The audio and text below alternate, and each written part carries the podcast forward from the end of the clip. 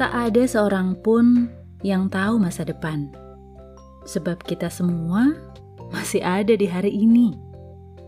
Yang dapat kita lakukan adalah mengupayakan, berusaha.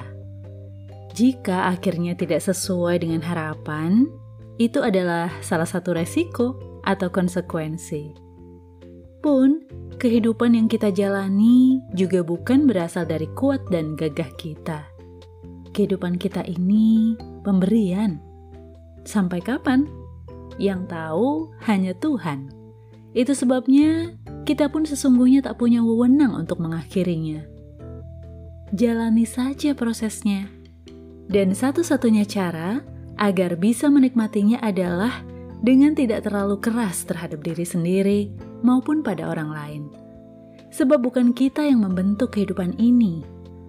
Mari menurut seturut kehendak Sang Penjunan kita yang tahu yang terbaik bagi semuanya.